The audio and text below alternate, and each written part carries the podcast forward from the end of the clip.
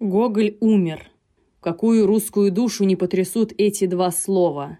Он умер.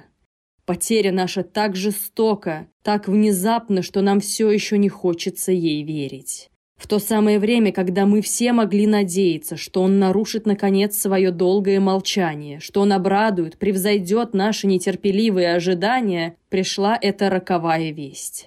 Да, он умер. Этот человек, которого мы теперь имеем право, горькое право, данное нам смертью, называть великим. Человек, который своим именем означил эпоху в истории нашей литературы. Человек, которым мы гордимся как одной из слав наших. Он умер, пораженный в самом цвете лет, в разгаре сил своих, не окончив начатого дела, подобно благороднейшим из его предшественников.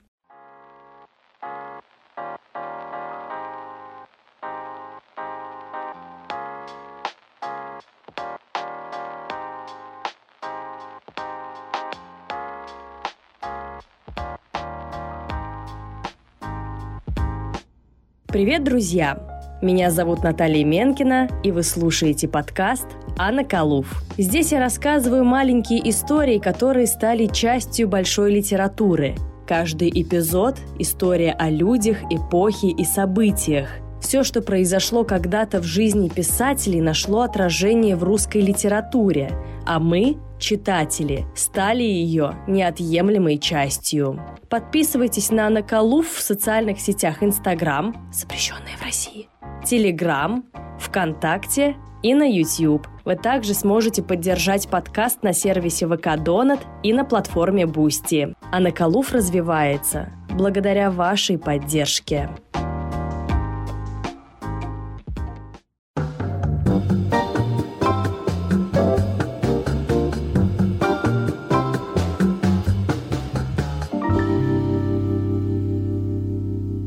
Огромная часть великих писателей и поэтов при жизни были либо недооценены, либо настолько популярны, что запрещены государством. Явление это нормальное и даже в наше время случается. Но бывает и такое, что написал один писатель про другого, и начинаются судебные тяжбы, которые никто не планировал. Один из таких случаев и расскажу. Умер Николай Васильевич Гоголь. Еще при жизни его произведения ценили, его странную, но очень обаятельную натуру любили и принимали таким, какой он есть. Э, разве что кроме Белинского. Но это другая история. В общем, смерть писателя была большой трагедией. Но для Ивана Сергеевича Тургенева в смерти Гоголя было нечто сакральное и непременно связанное с судьбой всей России. Его удивляло, как остальные литераторы спокойно приняли новость о кончине Гоголя, и он решил написать некролог, чтобы как можно больше людей узнало об этом. Часть текста я озвучила в самом начале, и сейчас также приведу еще одну небольшую выдержку. Не время теперь и не место говорить о его заслугах. Это дело будущей критики, Должно надеяться, что она поймет свою задачу и оценит его тем беспристрастным, но исполненным уважения и любви судом, которым подобные ему люди судятся перед лицом потомства. Нам теперь не до того. Нам только хочется быть одним из отголосков той великой скорби, которую мы чувствуем разлитую повсюду вокруг нас. Не оценять его нам хочется, но плакать. Мы не в силах говорить теперь спокойно о Гоголе. Самый любимый, самый знакомый образ неясен для глаз, орошенных слезами. В день, когда его хоронит Москва, нам хочется протянуть ей отсюда руку, соединиться с ней в одном чувстве общей печали. Мы не могли взглянуть в последний раз на его безжизненное лицо, но мы шлем ему издалека наш прощальный привет и с благоговейным чувством слагаем дань нашей скорби и нашей любви на его свежую могилу, в которую нам не удалось, подобно москвичам, бросить горсть родимой земли. Мысль, что прах его будет покоиться в Москве, наполняет нас каким-то горестным удовлетворением. Да, пусть он покоится там, в этом сердце России, которую он так глубоко знал и так любил – так горячо любил, что одни легкомысленные или близорукие люди не чувствуют присутствия этого любовного пламени в каждом им сказанном слове.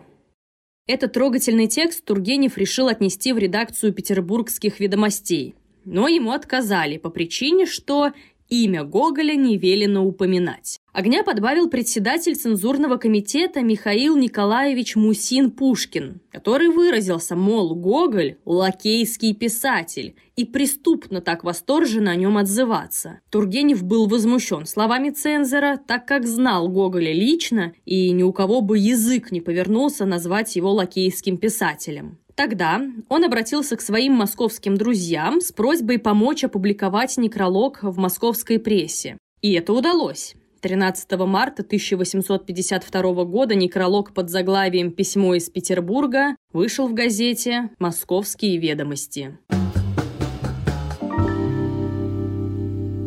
И что сделали с Тургеневым после публикации некролога? Правильно, арестовали. Власти якобы видели в тексте бунт против государства и решили немедленно убрать Тургенева с поля зрения. Но на самом деле был совершенно иной повод для ареста. Писатель давно был на виду у правоохранительных органов. Радикальные политические взгляды Тургенева, симпатии к Виссариону Белинскому, подозрительно частые поездки за границу и рассказы о бедных крепостных крестьянах – все это уж больно смущало жандармов. К тому же писатели не раз просили близкие быть осторожным. Ведь у писем может быть далеко не один читатель. Глава цензурного комитета, все тот же Мусин Пушкин, заверил начальство, мол, пытался остановить Тургенева лично и лично передал ему запрещение цензурного комитета печатать статью. В действительности Тургенев в глаза не видел ни цензора, ни запрещения.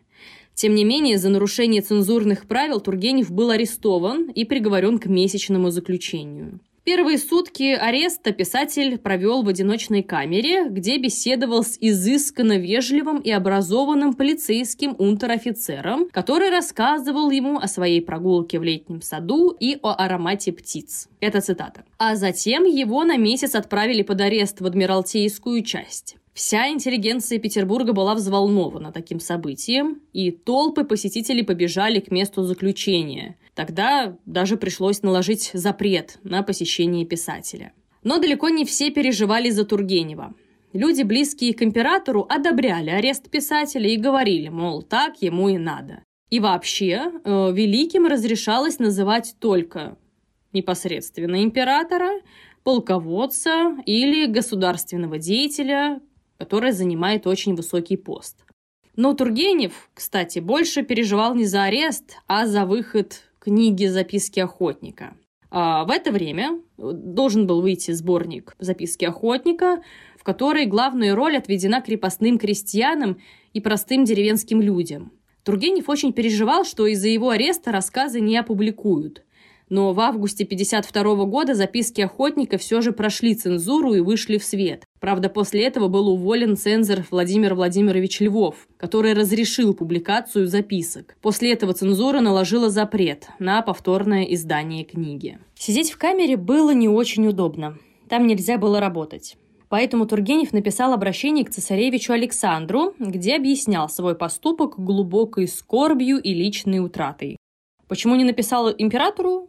Он был в отъезде. После этого условия пребывания под арестом немного да улучшились. Его перевели на квартиру частного пристава и разрешили там читать и работать. В свободное время Тургенев не придумал ничего лучше, чем изучать польский язык. Княжна Софья Ивановна Мещерская его предупреждала, что для человека, который сидит под арестом и находится под ежеминутным наблюдением властей, это сплошное безумие. Польша – горячая точка для Российской империи. На протяжении долгого времени там было активно освободительное движение. Мещерская настоятельно рекомендовала сжечь учебник польского языка.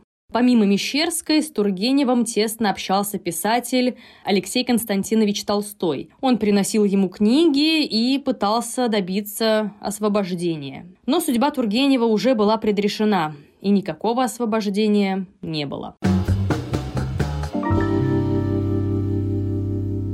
В середине 1852 года Тургенева отправили в ссылку на полтора года в родную усадьбу Спасская Лутовинова. Сейчас подобный вид наказания называют домашний арест. Знаете, я была в Спасском Лутовиново и хочу сказать, что это не самое ужасное место для отбывания наказания. Наказанием это можно было бы назвать, если бы мать Тургенева Варвара Лутовинова была жива. Если вы не знакомы с ней, то советую послушать выпуск «Друг и мать», посвященный личности Лутовиновой. Тем не менее, в Спасское Лутовиново Тургенев приехал не на правах хозяина, а как политический заключенный. За ним был установлен полицейский надзор, невероятно назойливый. К писателю был представлен человек, которого местные называли мценским цербером. Цербер следил за каждым шагом Тургенева и постоянно писал отчеты в полицейское управление. Вот одно из них. И ехали они на охоту, вид у них был бравый. Остановились в поле и долго с крестьянами изволили говорить о воле. А когда я к ним подошедший шапку снял и поклонился, то Иван Сергеевич такой вид приняли, как будто черта увидели, сделались серьезными. Типичный день политзаключенного в собственном доме в основном состоял из охоты, если был сезон, и написанию новых произведений. Например, там он написал знаменитые рассказы «Муму» и «Постоялый двор», в которых продолжал задаваться вопросом о необходимости крепостничества. И в том и в другом произведении главные герои – крестьяне, которые молча уходят от своих хозяев. Славянофилам очень нравились эти произведения. Иван Сергеевич Аксаков писал – Русский человек остался чистым и святым, и тем самым святостью и правотою своей смирит гордых, исправит злых и спасет общество. Тургенев был с ним не согласен и видел в героях, цитата, «трагическую судьбу племени», то есть гражданскую незрелость людей, которые поколениями существовали как прислуги и рабочие руки. При этом, что интересно, Тургенев обращается не только к образу крепостничества в своем творчестве, но и к образу дворянства. Еще до ссылки и уже после нее он писал повести, где главный герой дворянин, который выбивается из ряда типичных представителей высшего общества. Тургенев с разных сторон исследует психологию э, в кавычках лишнего человека, то есть дворянского героя в русской жизни и литературе. Э, в пассивности и никчемности этого самого лишнего человека он видит национальную трагедию, потому что такие люди – жертвы своего положения и высшего общества, и они, как и крестьяне, тоже достойны сострадания.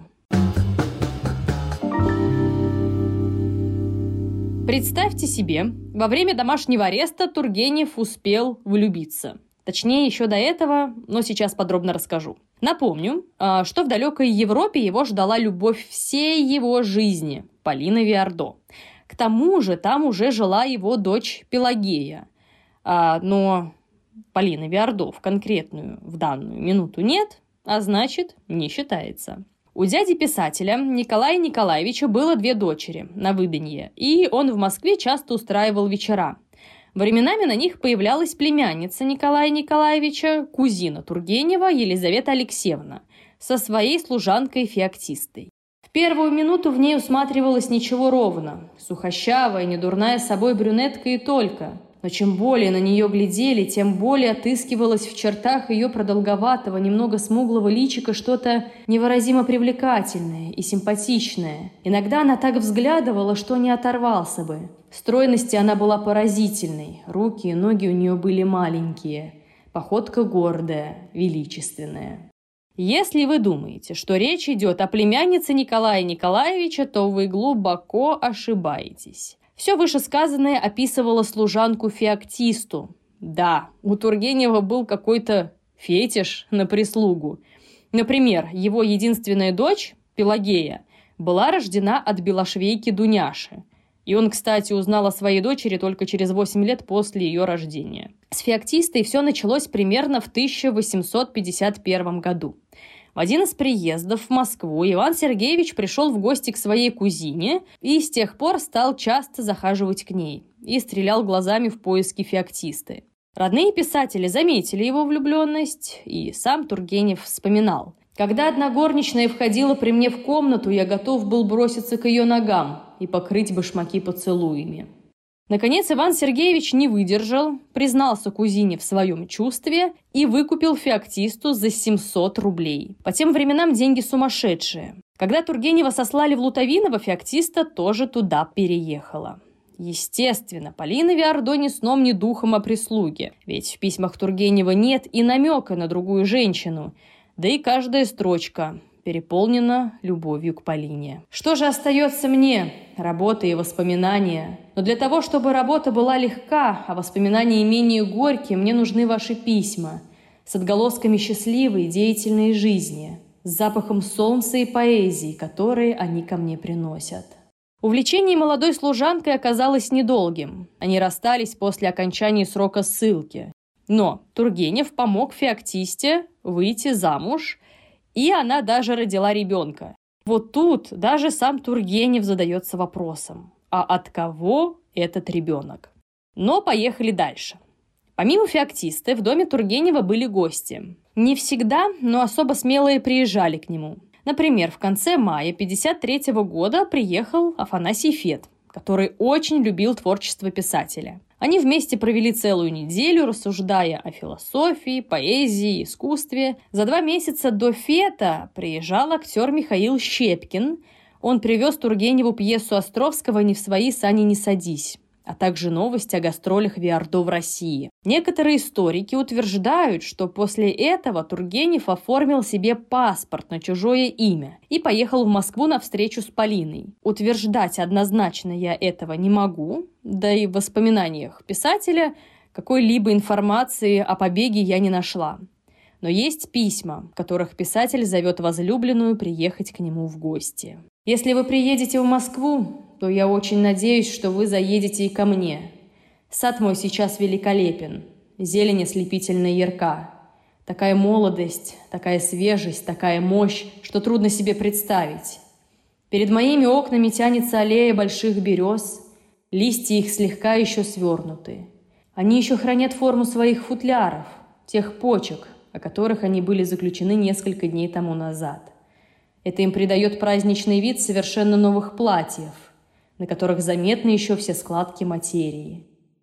Весь мой сад наполнен соловьями, иволгами, кукушками, дроздами. Прямо благодать. Если бы только я мог представить себе, что вы здесь когда-нибудь будете прогуливаться. В этом нет ничего невозможного. Но это почти невероятно. Она не приехала. Приезжали другие. В основном друзья-литераторы. 3 ноября 1853 года Тургенев получил очень важное письмо от графа Орлова, где говорилось об освобождении писателя и право въезда в столицу. Арест был снят, Тургенев освобожден. Полуторагодовая ссылка в каком-то смысле сыграла ему на руку. Во-первых, о нем заговорили. Кто-то возмущался несправедливости ареста, кто-то одобрял его, но так или иначе это обсуждалось не только в России, но и в Европе. Во-вторых, в ссылке он написал произведения, которые в дальнейшем обеспечили ему славу русского прозаика. После освобождения Тургенев буквально метнулся в Санкт-Петербург. Редакция «Современника» во главе с Николаем Некрасовым устроили праздник в честь Спасского изгнанника. Здесь же он встретился с частым гостем своей усадьбы, Афанасием Фетом, а также познакомился с Федором Тютчевым. Уже в апрельском номере «Современника» Тургенев напечатал статью Несколько слов о стихотворениях Федора Тютчева. А в мартовской книжке «Современника» был впервые опубликован рассказ «Муму». Меня зовут Наталья Менкина. Свобода внутри.